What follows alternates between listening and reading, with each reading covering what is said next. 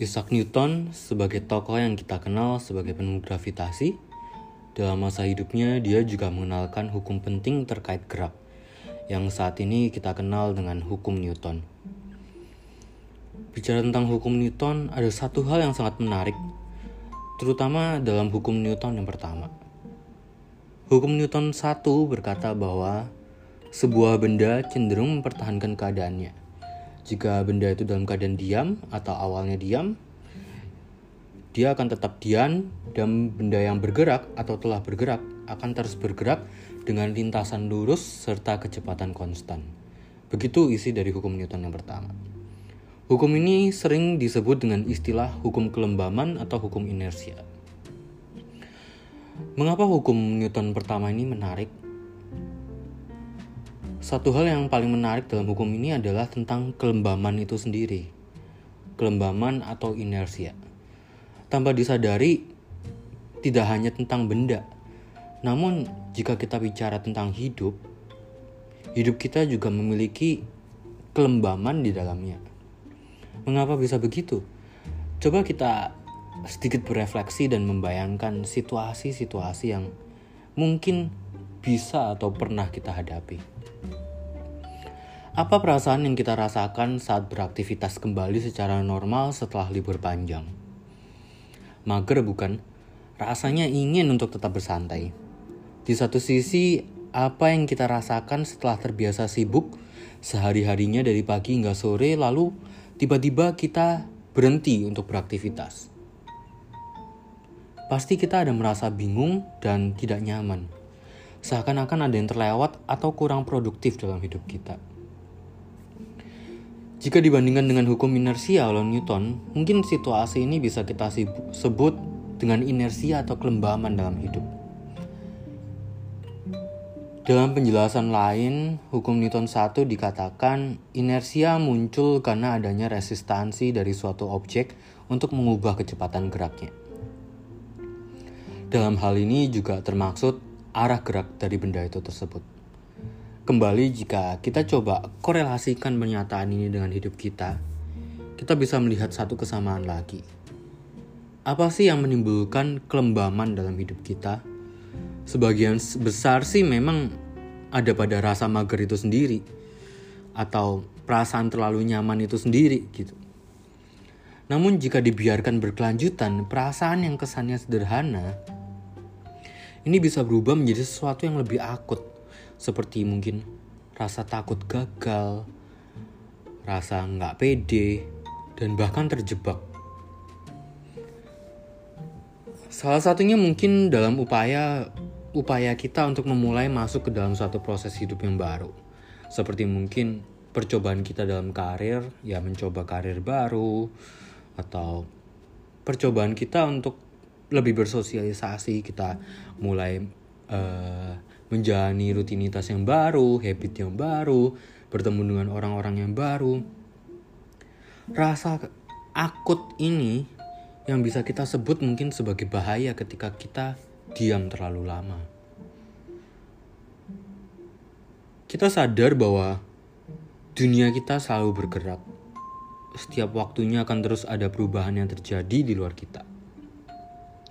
Di satu sisi, kita sadar juga waktu akan terus berjalan, di mana yang berarti umur kita juga akan terus bertambah, dan semakin lama kita membiarkan diri kita untuk diam, terlena dengan rasa nyaman, akan semakin tertinggal juga kita akan perubahan yang ada. Dan ketika kita sudah tertinggal, akan semakin sedikit opsi yang kita punya perasaan ini akan menimbulkan rasa frustasi. Ya, seakan-akan ketika kita masih level 10 atau level rendah dan membandingkan rekan-rekan kita atau lingkungan kita, tantangan di sekitar kita ini sudah puluhan level jauh di atas kita. Ini akan menjadi sesuatu rasa stres. Bukan berarti ya hidup ini akan selalu tentang berlomba. Tampun apa yang bisa dicapai ketika kita nggak bergerak gitu? Kita akan tertinggal tantangan yang kita akan hadapi akan semakin sulit Dan perasaan ini akan menimbulkan rasa frustasi. Ketika kita sadar akan kondisi ini, akan rasa bahaya yang rasa akut ini, keakutan dari rasa nyaman ini punya, kita harus belajar bahwa lebih baik mencegah sebelum perasaan stres yang ada ini akan memuncak. Di sini menjadi penting untuk kita belajar untuk mencoba mendorong diri kita untuk bergerak. Ya, I know, you know, we all know gitu. Bahwa melawan mager bukan suatu proses yang mudah. Untuk suatu objek bisa maju, kita sadar bahwa gaya ke depan itu harus lebih besar daripada gaya yang mendorong objek itu ke belakang atau tidak bergerak. Butuh satu kemauan kuat yang lebih besar daripada resistansi yang kita punya untuk bisa kita maju. Ya mungkin di saat-saat inilah target dan keinginan yang kita punya ini menjadi faktor penting. Ya, apakah kita punya satu tujuan yang saat ini ingin bang ingin banget kita capai?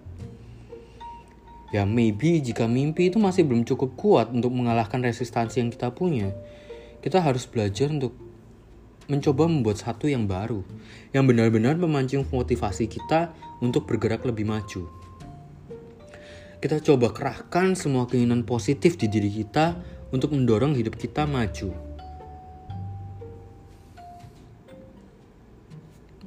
Kembali ke istilah kelembaman atau inersia dalam hukum Newton pertama, benda yang diam akan cenderung untuk tetap diam dan benda yang bergerak akan cenderung untuk tetap bergerak kita perlu menjadikan kemauan kita untuk bergerak, motivasi yang kita punya, ini kita coba untuk membuat ia menjadi suatu kebiasaan yang melekat pada diri kita. Suatu kebiasaan yang membuat kita merasa aneh jika kita diam terlalu lama. Ya kita memanfaatkan motivasi yang kita punya, kita memanfaatkan keinginan yang kita punya, kita jadikan suatu habit yang bisa mendorong kita melawan rasa nyaman yang terlalu berlebihan. Pada akhirnya, bicara tentang gaya, kita semua tahu bahwa gaya terbesar ada di dalam diri kita pribadi masing-masing. Bicara tentang inspirasi, bicara tentang motivasi, Mungkin semuanya itu selalu bisa kita dapat dari lingkungan kita. Namun bicara tentang kemauan dan kemampuan untuk mengubah semuanya selalu kembali ke dalam diri pribadi kita masing-masing. Dalam perjalanan untuk maju ke depan, mungkin akan menjadi perjalanan yang gak mudah. Tapi kita harus tahu dan kita akan selalu percaya bahwa apa pun yang kita perjuangkan dan kita perjuangkan dengan sungguh-sungguh, semuanya akan menjadi berharga.